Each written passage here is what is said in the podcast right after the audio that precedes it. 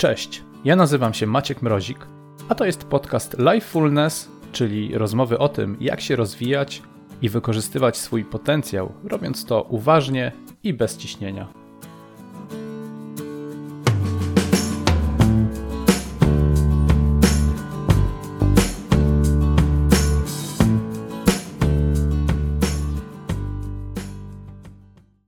Dzień dobry, dzień dobry. Dzisiaj będziemy znowu rozmawiać o tym, jak dbać, głównie e, o tym, jak dbać o swoje ciało, o rozwój fizyczny, a chociaż nie tylko. A dzisiaj rozmawiam z Lidią Zamyłko, która jest w branży fitness od zawsze. Cześć Lidia. Dzień dobry, tak, jestem dinozaurem branży fitness. Jestem w branży fitness od 21 lat na ten moment. E, tak, czekałem aż powiesz właśnie, że jesteś dinozaurem, e, bo już to słyszałem. Tak, bo to e... zupełnie maniaka to powtarzam. Jest mi to powtarzane również. Ale to akurat dobrze, to jest mega pozytywne, uważam. E, bycie e, bardzo doświadczonym w Dinozaurem. tym, co się robi.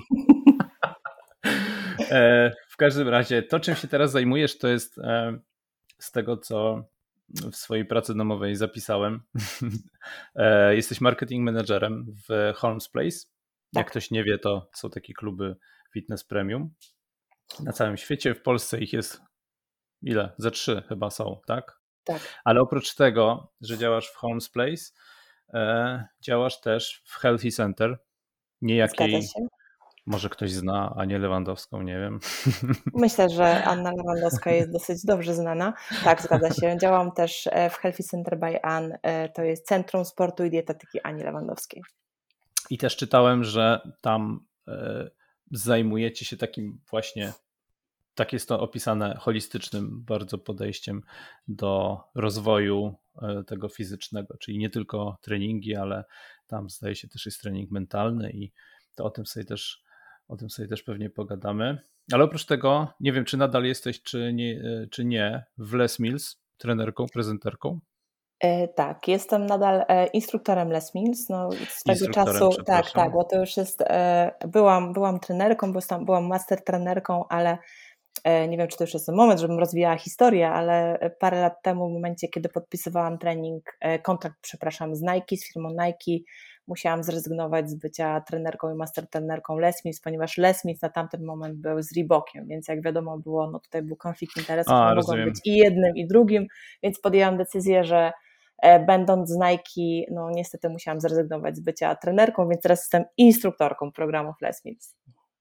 Jasne, a jeżeli ktoś nie zna Les Mills, to, to jest to taka bardzo znana aplikacja, platforma, treningów, tam tylko online są, tak? Treningi? E, no nie. nie? E, na ten moment e, Les Mills to jest jakby dostawca nowozelandzki programów fitness. Na ten moment jest ich chyba około 20, z tego co pamiętam. W Polsce jest dostępnych 6. Tak, owszem, oni mają świetnie działającą platformę treningów online, ale również my prowadzimy treningi na żywo w klubach. Będziemy prowadzić je za chwilę ponownie. Charakteryzuje się to tym, że e, programy są przygotowywane przez e, sztab specjalistów e, w Nowej Zelandii i te programy na całym świecie są takie same. Czyli dzisiaj, jeśli pojechałbyś do Nowego Jorku mhm. i chciałbyś zrobić trening Body Combat, to będziesz robił dokładnie ten sam trening, dokładnie przy tej samej muzyce, jaki zrobiłbyś w Warszawie.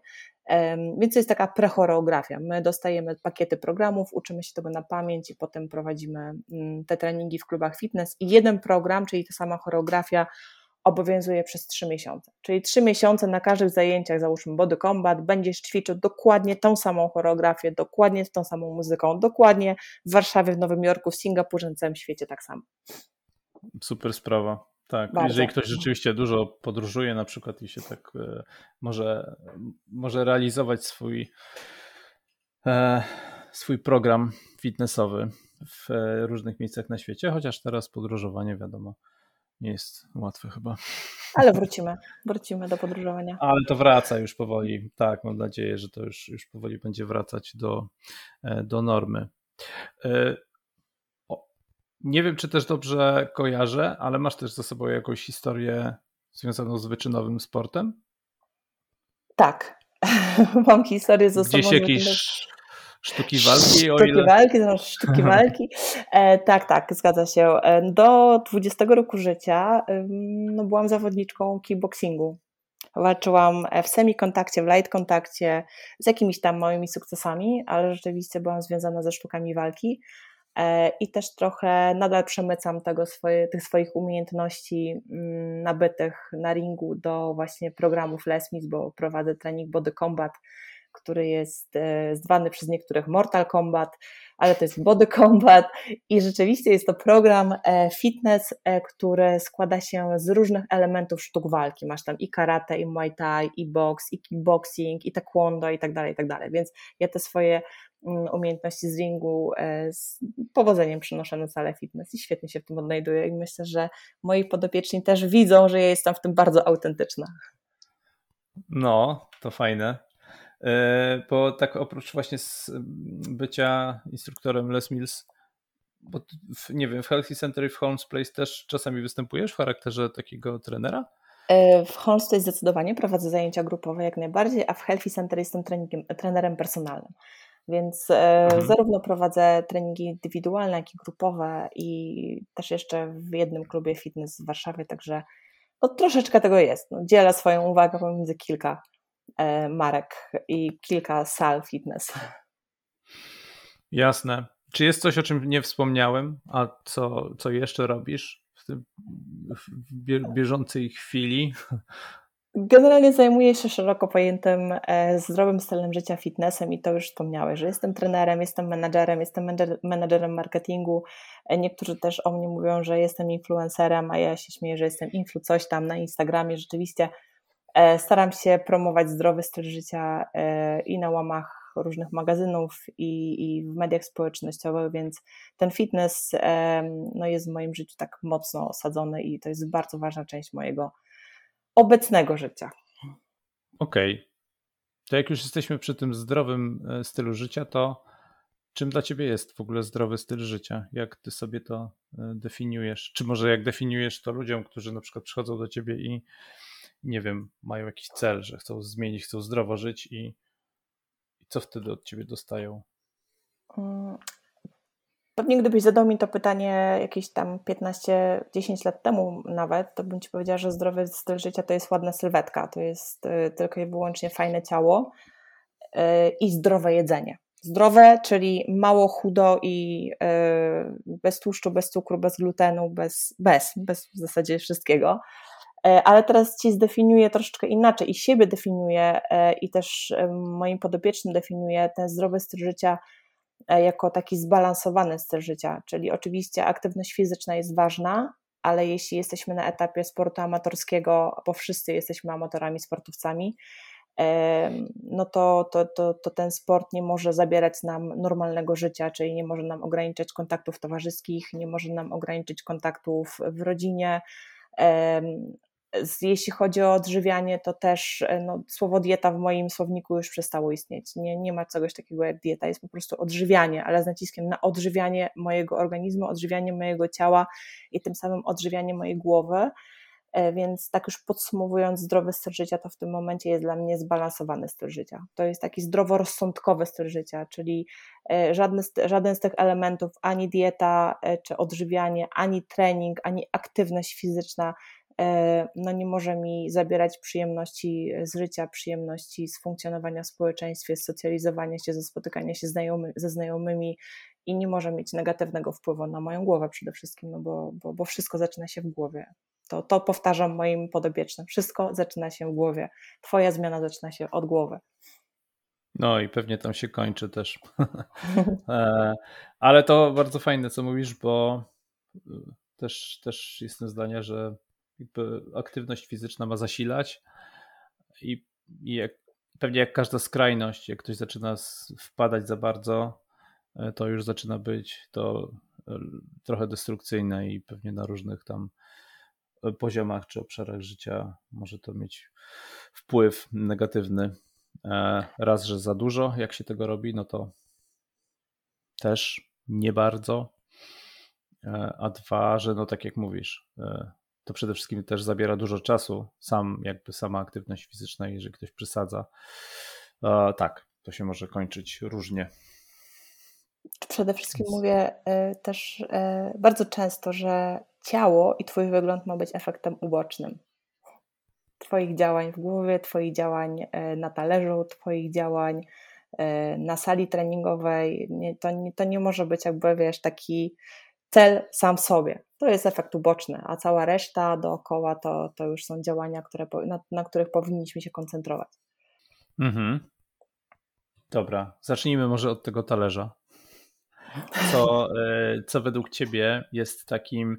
A to znaczy, to jest w ogóle bardzo ciekawy wątek. E, poruszyłaś na samym początku, jak zaczęłaś mówić o tym, że tak 10-15 lat temu to, to trochę inaczej wyglądało, bo wydaje mi się, że w ogóle też takie ogólne pojęcie o e, takie, takie krążące wśród ludzi na temat w ogóle zdrowego trybu życia, to, to było trochę inne i rzeczywiście kojarzyło się z jedzeniem chudo, E, mało. może nie wiem, mało, tak, albo przynajmniej ograniczanie na przykład węglowodanów. E, I, mm, i jak, jak to się w ogóle, tak z Twojej perspektywy, już, już z tych lat doświadczeń, jak to się zmieniało i co na to miało wpływ, że to się zmieniało? nadal się zmienia, nadal się propaguje mm, podejście jedzmy mało, jedzmy chudo, wykluczajmy różne elementy ze swojego talerza, czyli e, było modne wykluczanie nabiału, glutenu, e, tłuszczy, węglowodanów, cały czas coś się wyklucza, tak?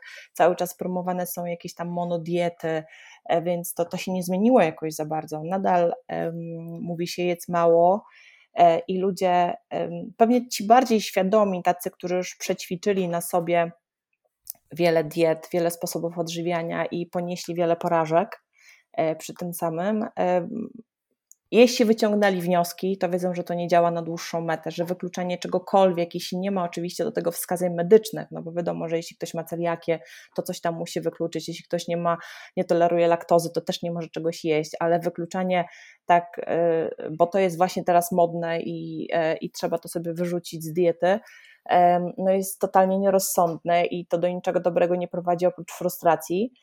Mm, i potem jakichś takich kompulsywnych napadów e, głodu i rzucania się na jedzenie. Więc nadal się to promuje, ale jest coraz większe grono osób, takie przynajmniej w moim najbliższym otoczeniu, które podchodzi do tego już bardziej świadomie, czyli pracę e, nad swoim sposobem odżywiania, właśnie to co powiedziałam, zaczyna od głowy, bo tutaj się rodzą największe problemy. E, i z głowy wychodzą te wszystkie takie nasze historie dietetyczne, ograniczenia, e, wyrzuty sumienia po zjedzeniu czegoś tam, czy no, no, no przeróżne zaburzenia odżywiania, które, które są też coraz częstsze u coraz młodszych ludzi, więc to się zmienia oczywiście na przestrzeni lat, ale nadal są modne diety, nie wiem, detoks doktor Dąbrowskiej, owocowo-warzywny, dla mnie jest jakaś w ogóle abstrakcja, nigdy tego nie spróbowałam, myślę, że tego nie spróbuję raczej. Ale jest światełko w tunelu, widzę jakieś pozytywne ruchy, no ale myślę, że to potrzeba jeszcze, jeszcze dużo, dużo, dużo wody musi upłynąć, żeby przepracować ten temat jedzenia. No, pamiętaj, że jedzenie jest bardzo uzależniające. Tak, my się uzależniamy od jedzenia i o ile będąc uzależnionym od alkoholu, papierosów czy innych używek, możesz po prostu odstawić i nie używać, o tyle no umówmy się, że jeść musisz. E, I wyleczenie się z tych takich uzależnień e, jedzeniowych jest bardzo, bardzo trudne, bo ty masz cały czas do czynienia z tą substancją, która ci uzależnia. No tak, znaczy, bo uzależniamy się od pewnie od tej przyjemności z jedzenia, z tego, tego, co jest takie smaczne, co gdzieś tam działa na te nasze kubki smakowe i sprawia nam e, przyjemność, frajdę. Generalnie uzależniamy się od jedzenia. No, są, są osoby, które uzależniają się nie tylko i wyłącznie od słodyczy, od słodkiego, ale uzależniają się w ogóle od jedzenia. To już jest, e, wiesz, jakby od samego, od samej czynności jedzenia. Mhm. E, a, a że jeść muszą, albo musimy jeść, tak, trzeba jeść, nie można się głodzić, e, to, to wiesz, jakby opanowanie, zapanowanie nad tym, e, nad tym jest bardzo, bardzo trudne i, i wymaga ogromu pracy.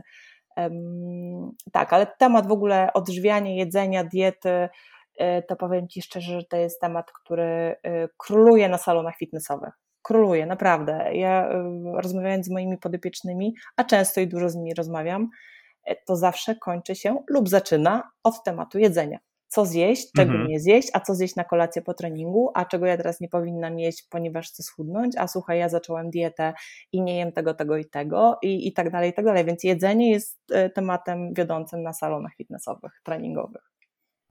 No, może to dlatego, że jakby coraz więcej się mówiło o tym, że jednak e, te, efekty e, treningowe, jeżeli ktoś faktycznie chciałby zmienić swoje ciało, to to, to jednak też ten ta, to, co jest na talerzu, jest, jest na, nawet ważniejsze czasami niż to, co się robi na, na sali treningowej. Nie? Zgadza się.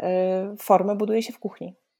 Tak, tak to mówimy, że forma powstaje w kuchni i nawet jeśli bardzo intensywnie trenujesz, a e, Twoje odżywianie nie jest dostosowane do Twojego treningu, do Twojego organizmu, no to e, jest duża szansa, że jednak tego swojego celu nie osiągniesz albo zajmie Ci to ogrom czasu. Mhm. A co z mięsem? Bo mm, tak też e, to też od, od dłuższego czasu już pewnie od e, ty to możesz pewnie bardziej obserwować od, mm, od początku swojej styczności w ogóle z branżą fitness, że czy z mięsa się też tam w branży fitness rezygnuje, czy, czy to jeszcze nie jest ten etap? W sensie, że trenerzy na przykład dużo o tym mówią, że, że nie wiem, nie zalecają albo Mm, żeby jeść mięso albo żeby ograniczyć jedzenie mięsa? Mm, nie mówi się o tym, e, zwłaszcza w tej takiej e, branży mm, kulturystyczno-sylwetkowej. Tam, mhm. jak wiesz, pewnie kurczak indyk, wołowina y, króluje, więc tam się raczej tego mięsa nie wyklucza. Ja słyszę głosy wśród sportowców takich wytrzymałościowych, że coraz więcej osób rezygnuje z jedzenia mięsa i trochę, e, a właściwie udowadnia e, i, i neguje ten mit, że bez mięsa nie da się e, efektywnie trenować. Ja nie jem mięsa od ponad roku i jem ryby, jem jajka, nie jem mięsa, ale to, to nie wynika z tego, że nie wiem, mam jakieś teraz przekonania takie, że mięso jest niezdrowe albo niewłaściwe, po prostu nie jem mięsa i jest to u mnie już kolejny epizod w życiu, kiedy ja przez jakiś tam czas nie jem mięsa, E, bo po prostu nie mam ochoty, e, a potem wracam e, na jakiś czas z kolei do jedzenia mięsa i nie mam z tym żadnego problemu. Mhm. W tym momencie nie jem mięsa, ale trenuję bardzo intensywnie nadal i udaje mi się i trzymać dobrą formę, i dobre samopoczucie, i dobre wyniki badań, więc jak widać, da się. Aczkolwiek ja nie, nie przekonuję swoich podopiecznych, że słuchaj, nie jest mięsa, y, wyklucz mięso ze swojej diety, jedz to, co uważasz, że jest dla ciebie dobre, to po czym czujesz się dobrze mm, i, i tutaj takich zaleceń nie daję. Ale tak jak Ci powiedziałam, wśród sportowców y, wytrzymałościowych coraz częściej spotykam osoby, które są wegetarianami albo weganinami wręcz, więc też podejmują takie próby i z sukcesami dużymi, bo mój kolega, który jest na diecie wegańskiej, E, zdobył niedawno Mistrzostwo Polski w triatlonie i, i czuje się świetnie, ma świetne wyniki i, i jest zdrowy i naprawdę trzyma się bardzo dzielnie. No, wydaje mi się, że tam trochę przykładów w ogóle jest ze świata e, chociażby biegów ultra. Jest Scott Jurek, to jest taki mega znany ultra biegacz, który też wydał książkę. On sam jest weganinem i, e, i, i jakby bardzo dużo o tym mówi. Jest tam jeszcze kilka takich osób, które faktycznie funkcjonuje też w świecie triatlonu, e, które faktycznie nie jedzą w ogóle mięsa i, i pokazują, że można. Także to nie jest, e, że to jest jednak pewnego rodzaju mit, tak, że to mięso jest nam po prostu niezbędne i bez tego to wyników w sporcie się, e, się nie da zrobić. Mm, wydaje mi się, że w branży sylwetkowej też takie osoby się pojawiają. Gdzieś tam już kilka takich e, przykładów widziałem, osób, które deklarują, że, że faktycznie są albo wegetarianami, albo weganami i również mają wyniki. Mm, więc pewnie tak. To, to, znaczy, to idźmy, idźmy w tym kierunku, ale z kolei też ja nie naciskam, nie, nie agituję, że nie, nie jedz albo tak jest, bo jest to niezbędne. Każdy musi podjąć swoją um, własną decyzję. Może po prostu popróbować, tak? Spróbować, jak mu jest z tym jedzeniem i z tym niejedzeniem. No tak, to jest myślę bardzo zdroworozsądkowe, żeby po prostu eksperymentować, bo każdy jest inny i, i warto spróbować i zobaczyć, jak to jest faktycznie a z rozwojem fizycznym, bo też e, w ogóle tak jestem ciekaw, jak e, ludzie, jak ty zaczynasz pracować na przykład z ludźmi, e, którzy, nie wiem, tutaj już bym pewnie rozróżnił w ogóle takich, którzy zaczynają totalnie od zera na przykład i nie wiem, wstają z kanapy, przychodzą do ciebie i, i mówią, że oni, nie wiem, chcą po prostu coś zmienić w swoim życiu i, i Lidia, pomóż mi. Albo tacy, którzy na przykład coś tam już robią, ale no nie wiem, być może chcą usystematyzować gdzieś tam to, jak pracują nad sobą, albo e, bo może robili to do tej pory, nie wiem, jakoś chaotycznie i z czym w ogóle ludzie najczęściej do ciebie przychodzą? 80% przychodzi z problemami w ich pojęciu z nadwagą. Mhm. E, to jest 80%, jeśli nie 90%. Chcę schudnąć, chcę zgubić trochę, chcę, nie wiem, tutaj mieć szczuplejsze nogi, szczuplejszy brzuch. E, to jest bardzo, bardzo wiele osób. E, I to tutaj nie rozróżniam z kolei na tych, którzy dopiero wstają z kanapy i na tych, którzy już coś robią w swoim życiu. Naprawdę to jest większość osób, która przychodzi do mnie i ma, ma, ma taki, taki problem, to jest, e, zaznaczam, e, bardzo często ich e, pogląd, bo, bo zwykle zdarza się tak, że, że no, no nie mają z czego zrzucać. Oczywiście nie mają z czego zrzucać, jeśli chodzi o kilogramy, ale tutaj jest kwestia poprawy mm, tej sylwetki, takiej bardziej zmienienia proporcji sylwetki. Nie chodzi o kilogramy, w moim pojęciu, więc ja im tak odpowiadam z osobami, które rozpoczynają swoją przygodę treningową, mm, jest i łatwiej, i trudniej, dlatego że ja e, mam na sobie wtedy taką sporą odpowiedzialność, żeby w taki sposób e, budować u nich nawyk treningowy, żeby ich nie zrazić, żeby ich nie przestraszyć, żeby, żebym ja nie była powodem, czy moje treningi nie były powodem do tego, że oni powiedzą, nie, nie, nie, to w ogóle jest nie dla mnie, ja już tutaj nie przyjdę. Więc ja mam takie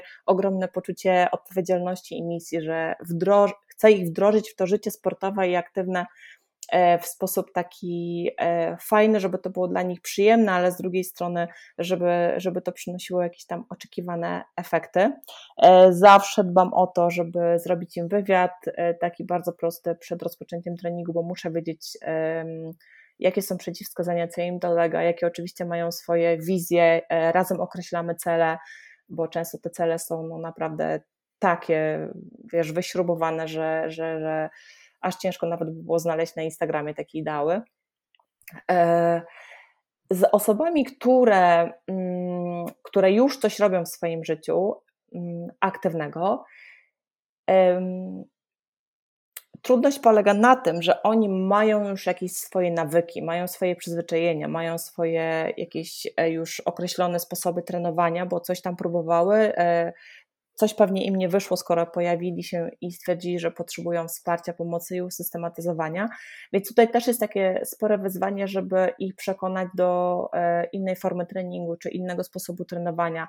Zdarza mi się bardzo często, że ja, ja muszę przekonywać ludzi, żeby trenowali mniej.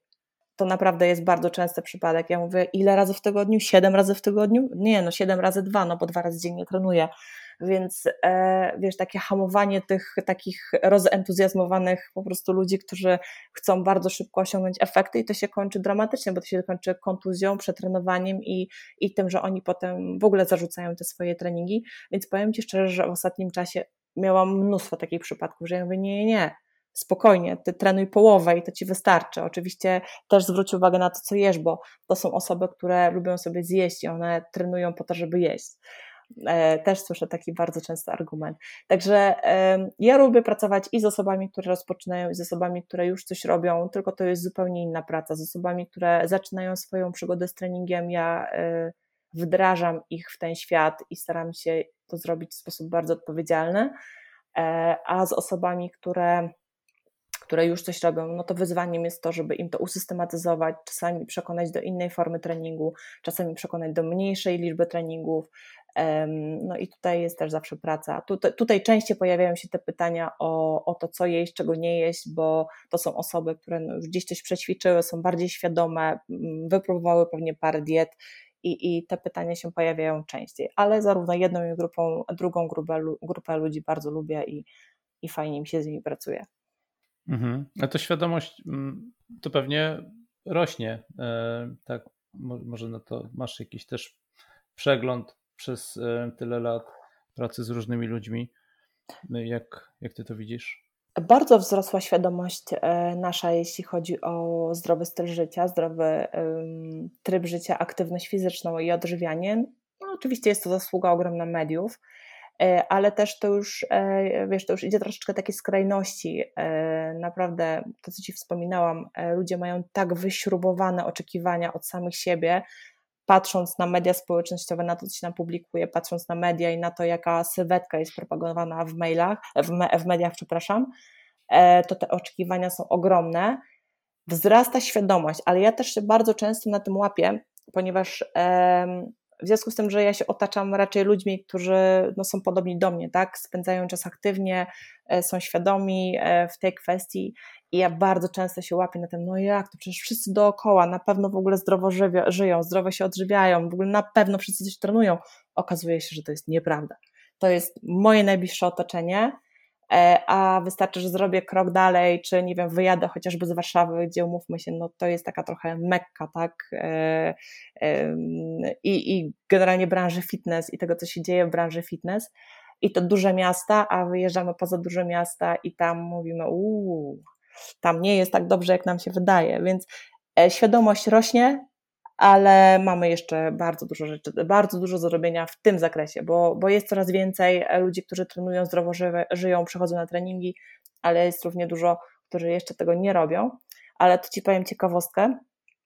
Znaczy, e, zaskoczyło mnie to, że ja byłam przekonana, że w czasach pandemii i, e, i w tych takich momentach, kiedy mówi się tak dużo o tym, że otyłość e, i COVID, no to mówmy się, że to nie jest najlepsze połączenie, E, że mhm. aktywność fizyczna wspiera odporność, więc ja sobie tak na początku pandemii, jakiś rok temu myślałam, wow, to naprawdę się zacznie dziać, ludzie wszyscy będą trenować, e, będą, wiesz, uprawiać aktywność fizyczną, skoro ta świadomość, ta, to pojawia się te, te, to, to zdanie, że trzeba, żeby, żeby być zdrowym, okazuje się, że nie, że badania pokazują, że to nie jest tak, że osoby, które się nie ruszały, zaczną się ruszać. To nie jest tak, że osoby, które e, mają nadwagę i słyszą, że COVID e, i nadwaga to jest bardzo ryzykowne połączenie, zaczną o to dbać. I to nie jest tak, że osoby, które były chore e, i wracają do zdrowia, zaczną się ruszać. Ci, którzy się ruszali przed pandemią, się ruszają, natomiast ci, którzy się nie ruszali, no niestety jeszcze się nie ruszyli, więc tutaj kolejne wyzwanie stoi, żeby ten sport promować wśród tych osób, które e, już słyszały, ale jeszcze nie podjęły decyzji, a nawet jeśli podjęły decyzję, to jej nie wdrożyły w życie.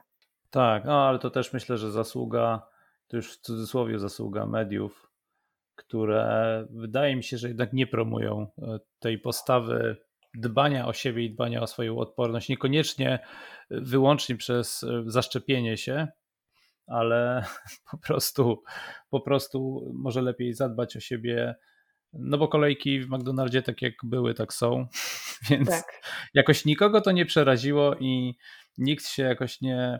Mm, takie przynajmniej mam wrażenie, że jakoś tak się specjalnie nie przejął tym, że, e, że może warto byłoby tak skorzystać z tego, że coś się takiego dzieje na świecie, że jest jakaś choroba, pojawiła się i, i, i jest taki duży nacisk na to, żeby mm, może, nie wiem, bardziej higienicznie żyć.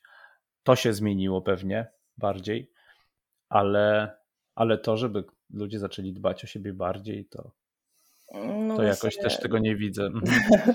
Troszeczkę to jest martwiące. Nie wiem, czy też wiesz, ale średnio Polacy podczas pandemii przytyli średnio ponad 6 kilo.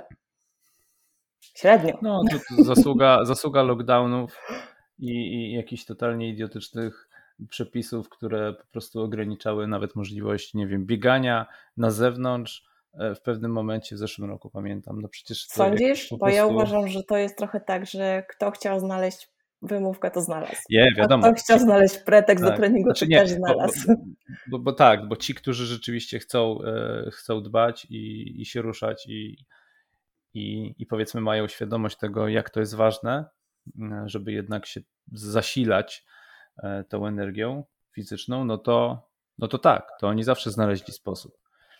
Ale, ale, ale rzeczywiście dla tych, którzy wcześniej tego nie robili, to pewnie mieli więcej dzięki temu wymówek, tak? A no bo nie mogę nic robić, bo, bo i bo tak nie można. Sport. Bo zamknęli. A, zapisałbym się na siłownię, ale. Ale zamknęli bez no sensu. Sorry, zamknęli. Może w przyszłym roku. No tak. Czyli w przyszłym roku będzie boom na fitness. Tego się trzymajmy. Tego się trzymajmy, ale przydałoby się faktycznie mm, może trochę więcej o tym mówić. Y, przynajmniej jeżeli chodzi o to, tak, że warto o siebie zadbać. No, no bo dbanie o ciało to też jest dbanie o odporność, o zdrowie, więc. Warto o siebie zadbać, ponieważ nie wiadomo kiedy będziesz potrzebował tej siły do tego, żeby wyjść z jakiejś choroby. Osoby, mm, no które są, osoby, które są aktywne fizycznie, naprawdę mm, przechodzą mnóstwo chorób w sposób e, nieporównywalnie lżejszy, albo też mentalnie są dużo bardziej, e, wiesz, wytrzymałe i silniejsze i zupełnie inaczej przeżywają rzeczy, które, które mówmy się, że osoby nieaktywne no, rozkłada na łopatki totalnie, wiem to po sobie. Tak, ja mam, ja mam bardzo mocny, silny charakter, no bo jestem ze sportem związana od małego dziecka i e, no, zdarzyło się parę razy w moim życiu takie, wiesz, no i choroby, i wypadki, które no, ja, ja się wylizywałam jak kot z tych kontuzji. Złamana ręka poskładana w dwa tygodnie, gdzieś tam, wiesz, szpital, no to lekarz po prostu w ciężkim szoku. No proszę pani, przecież pani to w ogóle jest jak cyborg. A to wszystko jest w głowie. Tak, ja, tak, ja tak chciałam być zdrowa i tak walczyłam o to, żeby być zdrowa, że wiesz, no postawiłam się na nogi bardzo szybko, co normalni ludzie to pewnie by jeszcze nawet, wiesz, nie, nie myśleli o tym, żeby, żeby cokolwiek robić, więc e, sport fizyczny, aktywność fizyczna to nie tylko jest zdrowie takie fizyczne, ale też to jest siła mentalna, to jest niesamowite wsparcie w takim i w życiu codziennym, i w trudnych sytuacjach, takich, kiedy dopada cię rzeczywiście choroba. Więc chyba to też trzeba zacząć e, werbalizować głośno, że to jest siła mentalna i siła fizyczna i, i potrzebne nam jest i jedno i drugie, żeby się ratować w sytuacji, kiedy choroba cię jednak dopadnie. No tak, to ten balans, e, o który trzeba zadbać tak, między, między ciałem i duchem, tak zwany. E, I no właśnie, bo też tak jak e, mówiłem na początku, w Healthy Center mhm. podchodzicie do, do rozwoju holistycznie i to oznacza nie tylko trening fizyczny. Co jeszcze tam robicie? Robicie trening mentalny? To znaczy coś, co się nazywa trening mentalny, tyle wyczytałem tak. ze strony. Tak, tak, tak. No, jakby staramy się naszymi podopiecznymi zajmować kompleksowo. E, to nie jest tak, że każdy musi przejść przez trening mentalny, przez fizjoterapię, przez lekarza ortopedę, e, przez trening z trenerem, przez trening motoryczny, a wcześniej jeszcze zrobić sobie E, badania wydolnościowe, to, to, to, to nie jest tak, ale jest taka możliwość. Czyli przyjdziesz, w momencie, kiedy przyjdziesz do Healthy Center, możesz przejść jakby całą tą ścieżkę i mieć pod ręką e, tak naprawdę każdego specjalistę. I od treningu fizycznego, i od treningu mentalnego, czyli jest e, psycholog, który w razie, kiedy no, gdzieś tam ten twój plan treningowy z trenerem z jakiegoś powodu nie będzie realizowany, albo ty czujesz wewnętrznie, albo twój trener zobaczy, że jednak musisz się skonsultować z psychologiem, e, wtedy jest dostępny psycholog. Fajnie jest też zacząć swoją przygodę ze sportem od badań wydolnościowych, czy od szczegółowych pomiarów składu ciała, żeby też wiedzieć, z jakiego punktu startujesz e, i, i gdzie jesteś w danym momencie swojej przygody treningowej.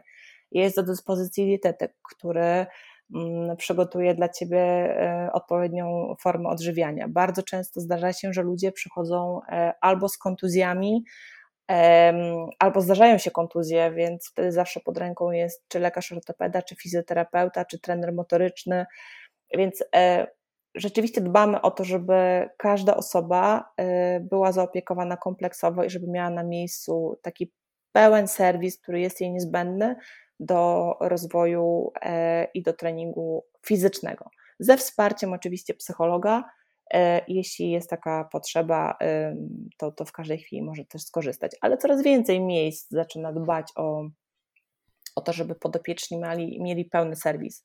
Jest nam coraz więcej klubów, czy, czy, czy właśnie w Homes Place również na miejscu jest zawsze dostępny fizjoterapeuta, jest dostępny dietetyk, są dostępni bardzo dobrze wykwalifikowani trenerzy. Mm, jeszcze ten psycholog sportu, troszeczkę, to jeszcze, to jeszcze jest taka działka, która w sporcie amatorskim, czy w takim sporcie, w takim fitnessie um, kuleje, mam na myśli, nie jest tak bardzo popularny, ale w sporcie zawodowym, czy takim e, bardziej, bardziej zawodowym, jest to już dosyć popularne, że sportowcy mają swoich psychologów. E, jeden wiem, że pracuje w taki sposób, że na przykład ty jedziesz na rowerze, a on jedzie obok ciebie na motocyklu, jesteście podpięci do słuchawki i cały czas jesteś, tak powiem, coachowany.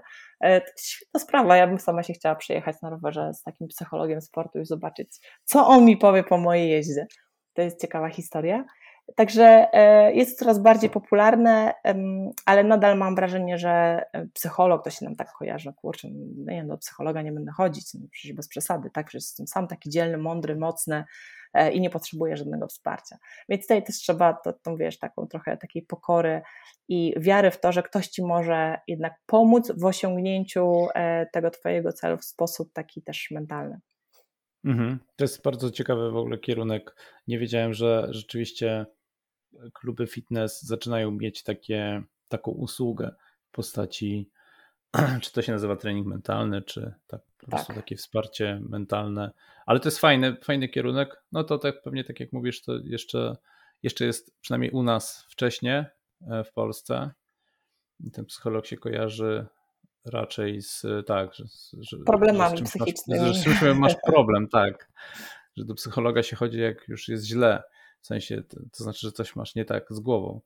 Ale, e, ale fajny kierunek, bo e, no bo też no to jest jakby też ten balans, tak, że super jest ćwiczyć, trenować, e, dbać o swoje ciało, no ale o głowę też trzeba zadbać. I są zresztą do tego bardzo, czasem bardzo proste narzędzia, które mogą ci pomóc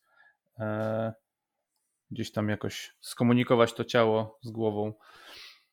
A co do samych psychologów, trenerów mentalnych w sporcie, to rzeczywiście to też na zachodzie jest to, zdaje się, dużo bardziej popularne i w ogóle kluby piłkarskie już od wielu lat korzystają z usług, mają po, po prostu etatowych mhm. trenerów mentalnych i jest to zupełnie normalne. W Polsce jeszcze do niedawna chyba wszyscy się dziwnie patrzyli, że po co to i w ogóle szkoda pieniędzy, ale okazuje się, że na przykład ktoś taki jak nie wiem, Jakub Bączek, tak. E, który pracował z chociażby z reprezentacją siatkarzy i, i, i to właśnie w, w, w, tym czasie, kiedy on z nimi pracował, oni zdobyli Mistrzostwo Świata, tak, i, i myślę, że pewnie tego się nie da stwierdzić tak jednoznacznie, ale myślę, że przyczynił się jednak do tego, że, że to zostało to osiągnięte. Więc e, więc fajnie, że to, że to się zmienia też w Polsce. Mi się udało spotkać ostatnio e, z jedną panią psycholog, która zresztą współpracuje z Healthy Center, która, to mnie zaskoczyła, pracuje z drużyną e, piłkarską dzieci, takich małych, znaczy małych dzieci, no 8, 7, 9 lat. Mhm. I, e, I ona, to są takie, wiesz, no, amatorskie drużyny piłkarskie, jakieś takie, które ćwiczą gdzieś przy szkole, czy, czy przez jakimś małym, małym klubie gdzieś pod Warszawą i ona z nimi pracuje jako psycholog sportu. To byłam bardzo zaskoczona, pozytywnie oczywiście, no bo te dzieciaki, wiadomo, które wchodzą w świat sportu, e, oglądają tak Lewandowskiego, Messiego i tak dalej, i tak dalej, już sobie dziś wytwarzają pewnie jakąś presję taką, e, chcę być jak Messi, chcę być jak Lewy, a ona nadaje im kierunek, oprócz trenera stoi obok, ramię w ramię z trenerem i z tymi dziećmi pracuje i to jest świetne, uważam. Mhm. To no, nie, to jest myślę dobry kierunek. Mój syn też gra w piłkę w jakimś takim małym klubie, małym miasteczku i, i, i też korzystali z usług trenera mentalnego, mieli całą serię spotkań e, i tam chłopaki byli całkiem zadowoleni z tego i, i myślę, że sporo skorzystali, e, żeby gdzieś tam z tych narzędzi korzystać, które trochę ich e, napędzają czasami i dodają wiary w siebie, bo to też trochę o to chodzi. Mm. Dobrze, mówiliśmy trochę o nawykach, znaczy nie mówiliśmy o konkretnych nawykach, ale zaczęłaś też mówić o tym, że e, kiedy ktoś przychodzi starasz się budować te, te takie dobre nawyki treningowe? Jakie, jakie to są według Ciebie dobre nawyki? Systematyczność. To jest klucz do sukcesu. E, systematyczność, konsekwencja. To jest chyba e, podstawowe i najtrudniejsza, e, najtrudniejsza rzecz do zbudowania mm, w osobach, które zaczynają, bo jeśli ktoś już tak powiem, ma, ma doświadczenie ze sportem, to wie i to jest raczej osoba, która jest systematyczna i konsekwentna i aktywna. Osoby, które zaczynają, zwłaszcza jeśli to jest tak, no nie taka super młoda osoba, która nie ma tych nawyków, zbudowanie u nich, u niej nawyku takiego uprawiania sportu dwa, trzy razy w tygodniu na początek, to jest moje główne wyzwanie. To nie jest łatwe i dlatego myślę, że na takim początkowym etapie swojej przygody ze sportem, jeśli już mamy na przykład świadomość, że mamy problem z systematycznością, warto zatrudnić i znaleźć dobrego trenera y, osobistego. Zawsze łatwiej, e, nie mówię, że to jest, e, wiesz, że, to, że się nie zdarzają ludzie, którzy się z tego wymiksowują, bo też się zdarzają i, i też odwołują zajęcia i treningi w ostatniej chwili, ale łatwiej jest utrzymać tę konsekwencję, mając taką świadomość, że ktoś na ciebie czeka, że z kimś się umówiłeś jeden na jeden, a nie, że przychodzisz na grupę i masz 30 osób, gdzie ach, dobra, trener może nie zauważy, że mnie nie ma. Więc na początek zawsze polecam taką współpracę.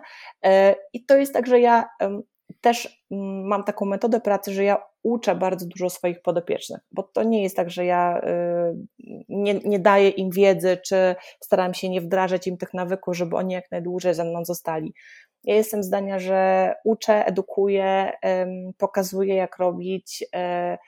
E, chcę, żeby oni byli samodzielni w tym działaniu swoim treningowym i też, żeby nie potrzebowali mnie jak bata zawsze nad sobą, tylko żeby sobie te wytworzyli właśnie dobre nawyki. Zajmuje to kilka tygodni i żeby potem, że tak powiem, szli w świat. Że nawet jeśli chcą zmienić trenera, nawet jeśli chcą zmienić dyscyplinę, nawet jeśli chcą zacząć ćwiczyć w grupie, a nie indywidualnie, to dla mnie jest super, bo oni mają już nawyki, e, wdrożone takie e, dobre zasady, mają dużą wiedzę, duży zasób wiedzy, który im staram się przekazać i edukować i tłumaczyć, dlaczego tak, a nie inaczej żeby oni szli w świat po prostu e, z tymi umiejętnościami, ale są tacy, którzy zostają na lata i nawet jeśli już są wyedukowani, to po prostu oni lubią i, i, i po prostu lubią te nasze spotkania i częściowo traktują to tak bardzo towarzysko, takim przyjemne z pożytecznym i sobie pogadamy i, i poćwiczymy, aczkolwiek ja też często powtarzam, nie, gadamy po treningu, a teraz ćwiczymy. E, I tak się trochę uśmiecham, bo ja jestem z tych trenerów raczej kat, katów, e, którzy jak jest trening, to jest trening. To ja nie sięgam po telefon komórkowy, mam wyłączony telefon, jestem w 100% obecna na treningu, e, ale też oczekuję trochę tej stuprocentowej obecności od swojego podopiecznego, nie tam, dobra, teraz pogadamy o czymś tam. Nie, nie, nie. Pogadamy, jak skończysz robić, no to, to wtedy pogadamy. Ale edukuję. Edukuję i wypuszczam w świat, uczę ich, staram się tłumaczyć. E, oni też mają taką świadomość i poczucie, że zawsze mogą się zapytać, nawet jak już nie są e, pod moją opieką, to, to ja nie mówię, a dobra, ty już ze mną nie trenujesz, to weź w ogóle idź.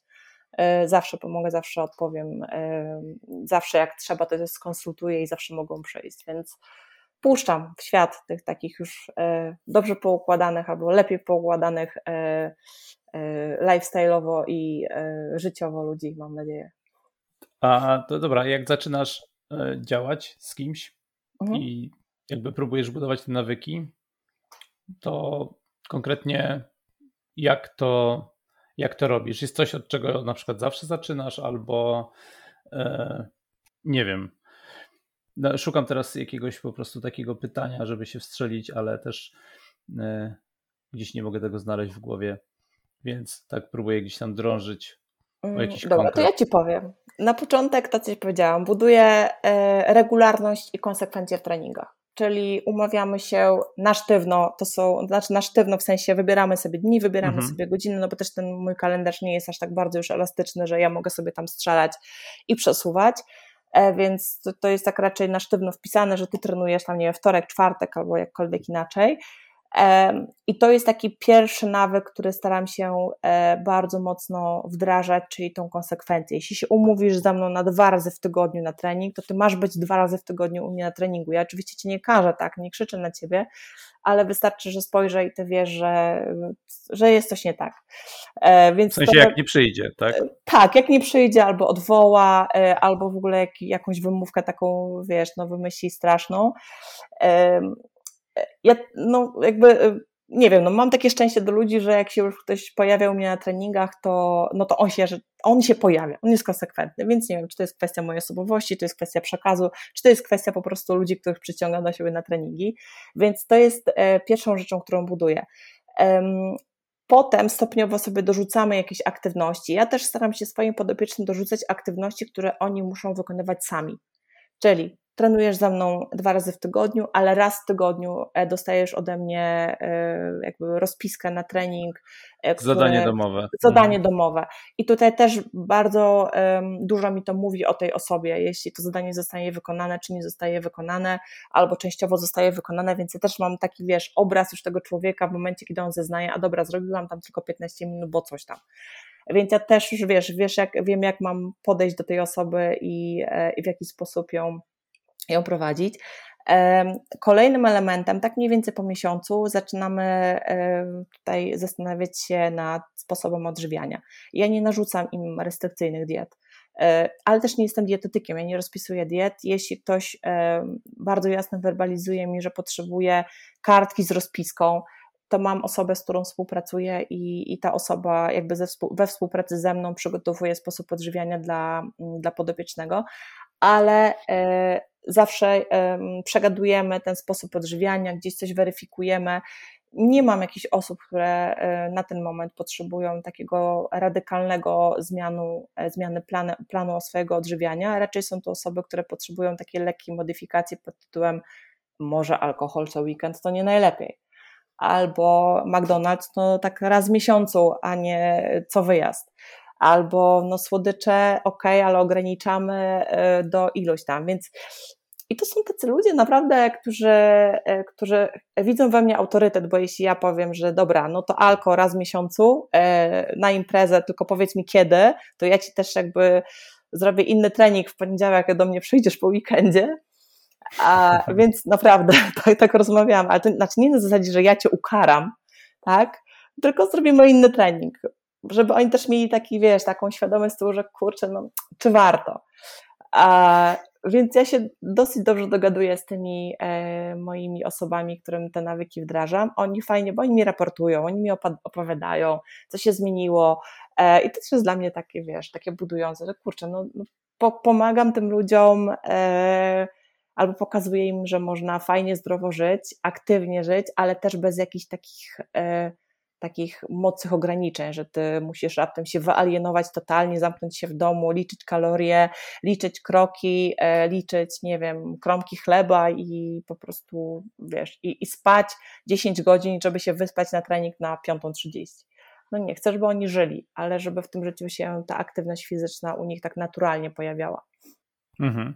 No, wygląda na to, że ludzie chcą, e, w sensie nie odpuszczają tych treningów, z tobą, bo po prostu jesteś zaangażowana. I myślę, że tak człowiek, który przychodzi i, i, i widzi takie zaangażowanie, to, to jest mu naprawdę trudno e, jakby odpuścić, nie? jeżeli po tej drugiej stronie jest ktoś, kto komu zależy. Znaczy tak, mi bardzo zależy, a zależy mi przede wszystkim, wiesz, to na tym, że to, co Ci powiedziałam, dla mnie trenowanie, czy zajęcia grupowe, czy zajęcia indywidualne, to jest ogromna odpowiedzialność. Ja wiem, że to są ludzie, którzy mają do mnie zaufanie jakieś tam, e, dla których jestem autorytetem. Ja wiem, że oni poświęcają mi swój czas. Przychodząc do mnie na trening, to Ty mógłbyś w tym czasie robić milion innych rzeczy. Niekoniecznie musisz przyjść do mnie na trening. Co więcej, Ty mógłbyś iść na trening do miliona innych trenerów. Wybrałeś mhm. mnie, e, płacisz mi za to pieniądze, czy klub mi płaci za to pieniądze, że ja, że ja jestem, więc moim obowiązkiem e, jako trenera jest zapewnić Ci taki trening, żebyś Ty nie miał poczucia A. zmarnowanej kasy, B. zmarnowanego czasu. Nie mamy nadmiaru czasu teraz nie, nie, myślę, że nikt nie narzeka na to, że ma za dużo czasu, raczej za mało czasu, więc jeśli ty już wygenerujesz tą godzinę, którą poświęcasz mnie, to moim obowiązkiem jako trenera jest to, żeby to była najlepsza godzina, wykorzyst najlepiej wykorzystana godzina swojego dnia, e, i żebyś nie miał poczucia, że straciłeś czas, pieniądze i, i w ogóle generalnie jeszcze nie masz efektu do tego, więc e, no, takie mam podejście do tematu i myślę, że, że to moje podejście właśnie owocuje tym, że ludzie nie odwołują treningów, przychodzą systematycznie na treningi, bo czują moje zaangażowanie i to, że ja się nimi opiekuję od początku do końca e, i że mi bardzo, bardzo zależy na tym, żeby oni zrealizowali swój cel treningowy i nie tylko. Mhm. Jakiś, e, jakieś może pułapki, które ludzie wpadają, jak zaczynają e, regularnie ćwiczyć? Oprócz tego, że e, co już tam mówiliśmy na samym początku, że często zbyt ambitnie do tego podchodzą i próbują za dużo, bo czasami pewnie też lepiej za mało ćwiczyć niż za dużo. A mhm. jakie jeszcze um, takie pułapki, które ty widzisz często? E, no tak, pułapka właśnie, że, że rzucam się na te ćwiczenia jak, wiesz, jak nie wiem co, e, mhm. od razu, albo wszystko, albo nic, e, co się kończy zwykle tym, czym się kończy, jeśli ja nie, nie opanuję tej sytuacji, tego rozentuzjazmowania na początku. To jest jedna rzecz. Taką pułapką też jest to, że ludzie nie widzą zmian patrzą w lustro i cały czas widzą swoje ciało tak samo, jak było na początku, dlatego ja robię zdjęcia. Bo zdjęcia ci pokażą Twoją zmianę. Bo za często patrzą. W sensie, za często patrzą, ale też mają swój obraz jakiś tam w głowie wytworzony i przebicie się przez ten obraz, który sobie stworzyli, y, jest naprawdę bardzo trudne. Dziewczyny, mam takie przypadki dziewczyn, które powiedzmy, nie wiem, nosiły rozmiar L, który uważam, że nie jest jakimś, wiesz, no nie wiadomo czym, no rozmiar L jest rozmiarem L e, i, i robią formę, schodzą na przykład do rozmiaru powiedzmy, że S czy M, ale one nadal widzą siebie w rozmiarze L. One nadal idą do sklepu i kupują ciuchy, które są dla nich za duże. I one tego nie widzą, więc ja im pokazuję zdjęcie. Mówię, patrz stara, tu jest tak, tu jest tak. No, zdjęcie ci nie okłamuje, lustro cię może okłamać w sklepie. E, wiele, w wielu sklepach lustra, wiesz, zakładasz sukienkę, wyglądasz jak mistrz świata, zakładasz tą samą sukienkę w domu i wyglądasz no, jak nie mistrz świata i o, serio? Więc te lustra przekłamują, a zdjęcie ci nie okłamie. E, więc ja bardzo często robię zdjęcie. Taki miałam e, no, fajny przypadek. Mam e, dziewczynę na treningu śliczna. Śliczna, zgrabna, piękna dziewczyna, która na początku przyszła do mnie. Ona ma bryczesy. Nie wiem, czy wiesz, są bryczesy u kobiet, no ale mamy taką, takie z boku na udach. No dobra, pracujemy, ciśniemy. Dwa miesiące wspólnych treningów, nóżki piękne, zgrabniutkie, nie ma bryczesów. Okej, okay, więc ja ok, jest dobrze. Nie, nie, nie, nie jest dobrze, mój drogi. Przychodzi do mnie i mówi tak, słuchaj, mam taki problem, co się stało?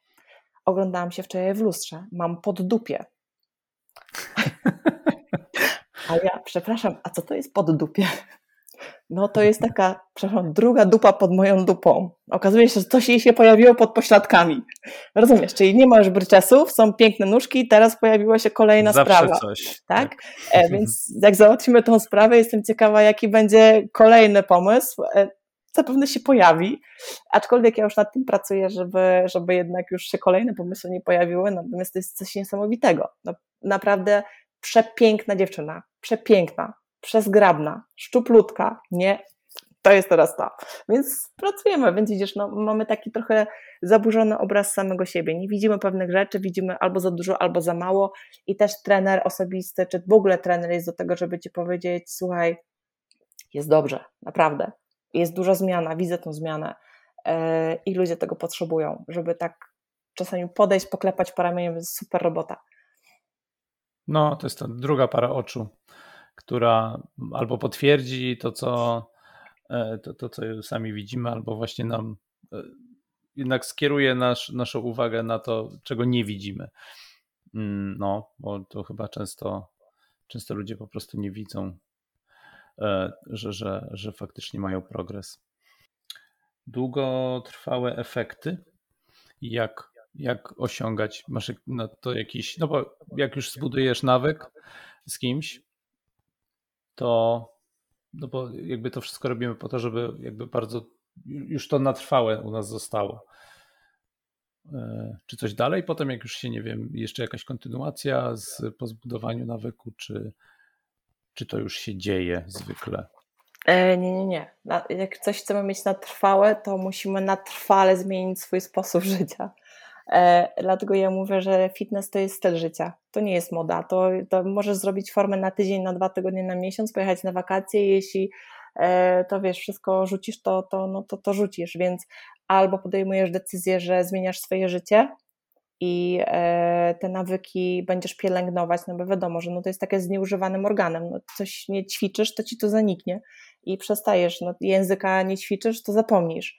E, nie wiem, pośladka nie ćwiczysz, no to masz płaskodupie tak zwane, więc e, tak samo z nawykami, jeśli tego nie, nie wiesz, nie, nie wspierasz, nie praktykujesz, nie wzmacniasz, to za chwilę ci to pójdzie z zapomnienie, więc albo podejmujesz decyzję, że e, fitness, sport, aktywność, zdrowe odżywianie jest twoim stylem życia, a nie chwilową fanaberią, albo idziesz w temat chwilowa fanaberia i kilka razy w roku, przed urlopem, przed Sylwestrem, przed urodzinami, no, masz takie zrywy, robisz dwa tygodnie, coś tam sobie porobisz i potem znowu nic.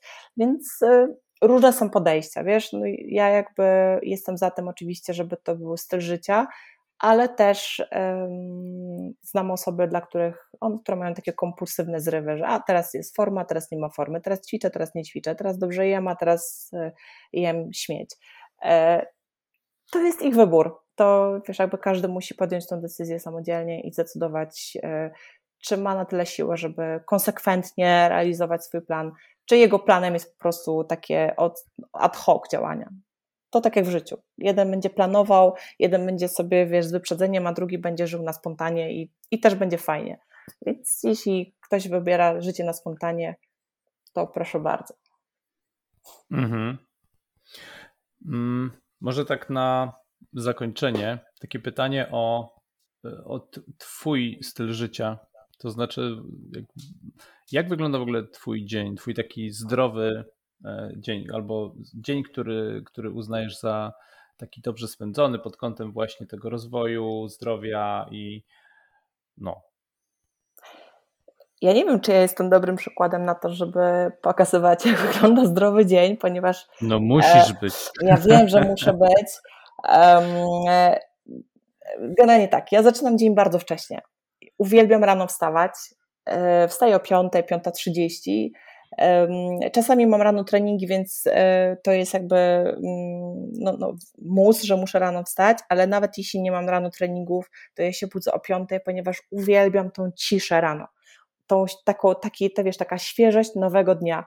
Nikt nie dzwoni, mhm. nikt nic do mnie nie mówi, ja nie muszę odczytywać maili, nic, wiesz, e, nie ma tych wszystkich bodźców. Ja sobie piję kawusie, przeglądam gazetkę, słucham czasami jakichś wiadomości, ja mam taki swój czas i to w ogóle uwielbiam, celebruję i, i bardzo polecam. Y, potem zaczynam. Ale to znaczy, dzień. że, że też wcześniej chodzę spać. spać. Tak, bo no. ja y, bardzo dbam o higienę snu. E, i bardzo polecam i wiem jak bardzo sen jest ważny i wiem, że nie lubię zarywać nocy, więc ja chodzę spać około 22. No 23 to już jest naprawdę późno e, dla mnie, e, jak wrócę do domu po treningach o 22 to się kładę o 23, ale jak wrócę do domu jak tak zwany biały człowiek, czyli koło 18-19, to o godzinie 22 ja już jestem na innej planecie i jest mi z tym świetnie.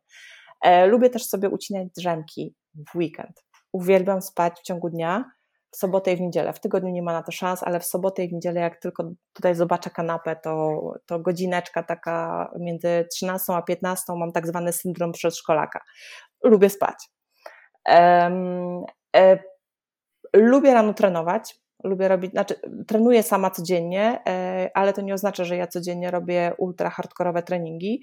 U mnie ten plan treningowy jest taki dosyć urozmaicony i robię treningi obwodowe intensywne i robię e, jakieś tam krótkie przebieżki e, i robię zajęcia bardziej takie yoga, body balance, czyli bardziej mentalne, ale codziennie się ruszam, codziennie wykonuję swój trening a do tego łączę, wiesz, no, kilka etatów, tak, kilka takich swoich zajęć. Mm, e, no Więc tak. to moje życie jest bardzo intensywne zawodowo i bardzo intensywne nie tylko fizycznie, ale też intelektualnie, bo jestem zwolenniczką tego, żeby utrzymywać taki balans pomiędzy życiem treningiem fizycznym i rozwojem intelektualnym i to mi bardzo dobrze robi, ale zupełnie mi to nie przeszkadza, e, gdyż jestem typem osoby, którą, e, którą działanie nakręca u mnie działanie. Czyli ja jak działam, e, to po prostu działam i e, jeden pomysł ciągnie ze sobą drugi pomysł i wtedy wtedy mi się dobrze żyje. Staram się jakby mm, budować taką, taki sobie plan dnia, żeby to jedno za drugim ładnie się zazębiało i działało. Czasami bywa tak, że jestem zmęczona, bo tego jest bardzo dużo, ale już się nie boję odpuścić. Też nie mam takich problemów z tym, okej, okay, dobra, no to rzeczywiście ostatni miesiąc przepracowałam naprawdę bardzo intensywnie, bo był taki czas, że, że trzeba było dużo zrobić, ale teraz absolutnie bez żadnych wyrzutów sumienia e, jestem w stanie 2-3 dni robić po prostu e, tak zwanego słodkiego, słodkiej bezmyślności, słodkiego lenistwa i nie mam z tego powodu żadnych kompleksów, bo ja teraz odpoczywam. Nauczyłam się e, nie zabierania komputera do domu, znaczy teraz na home office zabieram, ale normalnie jak pracuję w biurze, to komputer zostaje w biurze. E, nauczyłam się też nieuskuteczniania rozmów służbowych e, po godzinie 20. Nie ma takich rozmów i nauczyłam się mówienia nie dziękuję, teraz nie pracuję, proszę zadzwońcie do mnie jutro, jak będę w pracy. Ale też jeszcze dużo rzeczy takich, e, powiem, takiej pracy nad swoją asertywnością jest przede mną, ale lubię swoje prace no i nie potrafię zrezygnować na razie za bardzo z żadnej z nich i też nie chcę. Więc e, no, wymaga to troszeczkę ode mnie, e, a właściwie dużo dobrego planowania i strategii, żeby wszystko poogarniać, ale mnie to cieszy, bardzo lubię to robić, więc nie traktuję tego w kategoriach jakiejś tam uciążliwości, co nie zmienia faktu, że nawet praca, którą kochasz, lubisz uwielbiasz, czasami doprowadza cię do e, konieczności zrelaksowania się. I to też mhm. robię. No, to fajne w ogóle elementy. Ten rytm dzienny, rytm snu, e, poranne treningi. A swoją drogą, co myślisz o treningach na czczo czy nie na czczo rano? E, zostawiam to do decyzji e, każdego. Ja lubię trenować rano i lubię trenować na czczo. Mhm. Nie przeszkadza mi to, dobrze się czuję, nie mam jakichś problemów, nie słabnę, Oczywiście to jest też, wiesz, zależy jaki trening robisz, bo wiadomo, że jeśli byś się wybrał na bardzo intensywny i bardzo długi trening, powiedzmy na, nie wiem, bieganie na 10 km, to ja bym się nie odważyła wyjść e, z pustym żołądkiem, e, mhm. takim po nocy, po kawie czarnej. E, natomiast jeśli ja robię jakieś 45-minutowe treningi, to, to dla mnie jest to ok, ja się czuję bardzo dobrze, ale są takie osoby, które absolutnie się nie nadają po pierwsze do trenowania rano, a po drugie do trenowania na czczo. Więc każdy powinien e, znaleźć swoją porę dnia, kiedy mu się najlepiej trenuje i to, czy jest po jedzeniu, czy nie, nie po jedzeniu, to jest naprawdę kwestia bardzo osobnicza. Nie ma tutaj, że to jest lepsze, a tu jest gorsze.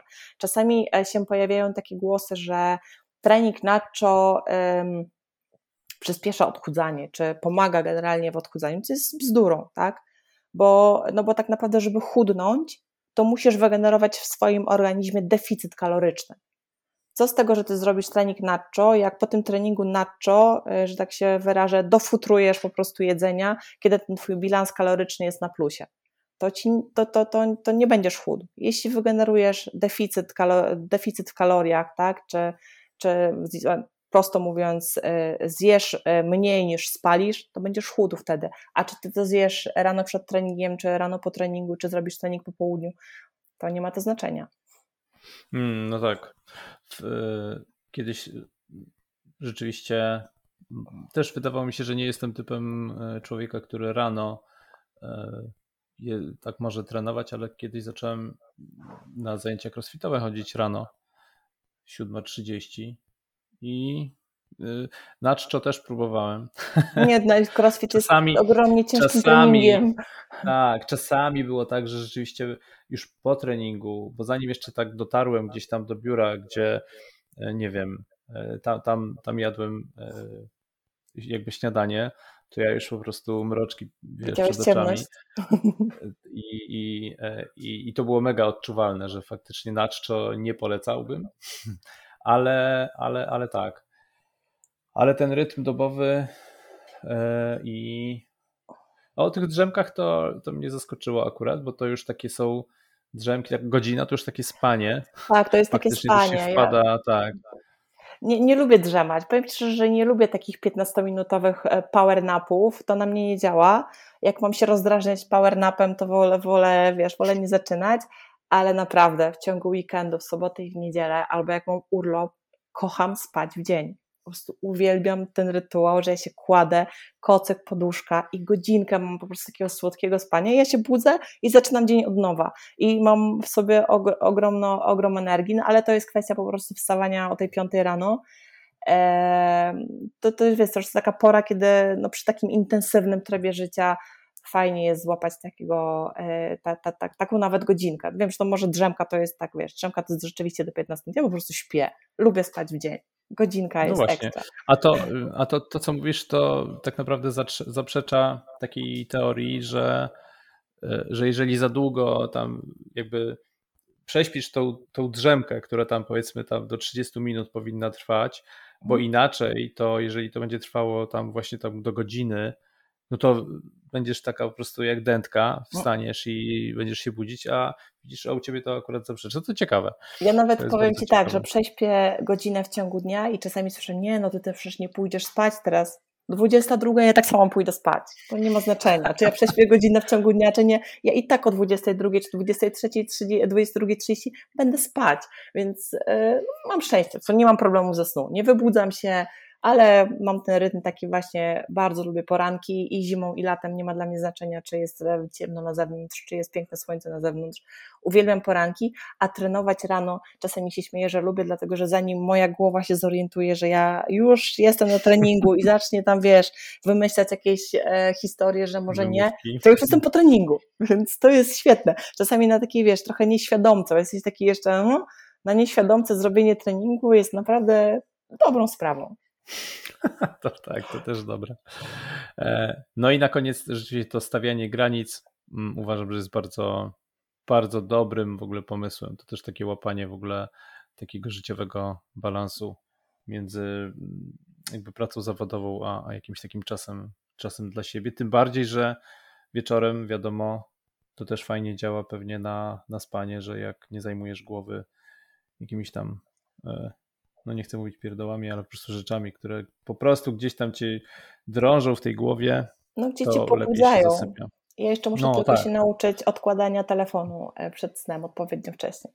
Bo tego A, jeszcze nie umiem, ale, ale będę się starać, żeby jednak e, ten telefon odłożyć przynajmniej godzinę przed tym, aż zasnę. No, mówię, nie mam problemów ze spaniem, więc może nie jest to jakoś dla mnie bardzo uciążliwe i takie, wiesz, konieczne, ale myślę, że tak dla higieny, generalnie dla higieny głowy warto by było ten telefon godzinkę wcześniej sobie odłożyć i wtedy zająć się już innymi rzeczami, a nie przeglądaniem, scrollowaniem Facebooka i Instagrama. Tak, mówi się, że to dobra praktyka, żeby ten telefon Do wdrożenia. przed snem. Tak, można pomyśleć, zobaczyć, jak to działa. Fajnie. Bardzo Ci dziękuję. E, przede wszystkim za to, że przyjęłaś zaproszenie i znalazłaś trochę czasu Trochę nam zajęło omawianie się, ale udało się. Ja dziękuję również i mam nadzieję, że to trochę umawianie się, że tak powiem, zaowocuje e, e, ciekawym podcastem. No i co, ja też dziękuję za zaproszenie. Jest mi bardzo miło, że, że zostałam zaproszona tutaj i mogłam powiedzieć parę, parę, parę rzeczy z mojego doświadczenia trenersko, nie trenerskiego. I życzę wszystkim, żeby co? Żeby życzę. No, realizowali swoje cele. Tak, realizowali tak. swoje cele, ale zachęcam też e, wszystkich e, do aktywności ze zwróceniem uwagi nie tylko na swoje ciało, ale też e, na takie dobrodziejstwa, które aktywność fizyczna niesie dla naszej głowy, bo tego jest ogrom i to jest niedoceniane, a uważam, że i powtórzę jeszcze raz, że piękne ciało, zadbane, zgrabne, jędrne pośladki powinny być efektem ubocznym, tylko i wyłącznie, a nie celem samym sobie. Tak, a y, odporność na choroby też, y, też się przyda. A no, też tak. będzie efektem ubocznym. Tak, zawsze się przydaje. Dzięki bardzo. Dziękuję również. Dziękuję i pozdrawiam serdecznie. Dzięki za wysłuchanie tego odcinka i jak zwykle, jeżeli się podobało, to zachęcam do subskrybowania, lajkowania, bo to naprawdę pomaga mi zwiększyć zasięgi. Jeżeli natomiast się nie podobało, to zachęcam do konstruktywnej krytyki w komentarzach albo w bezpośredniej wiadomości. Do usłyszenia.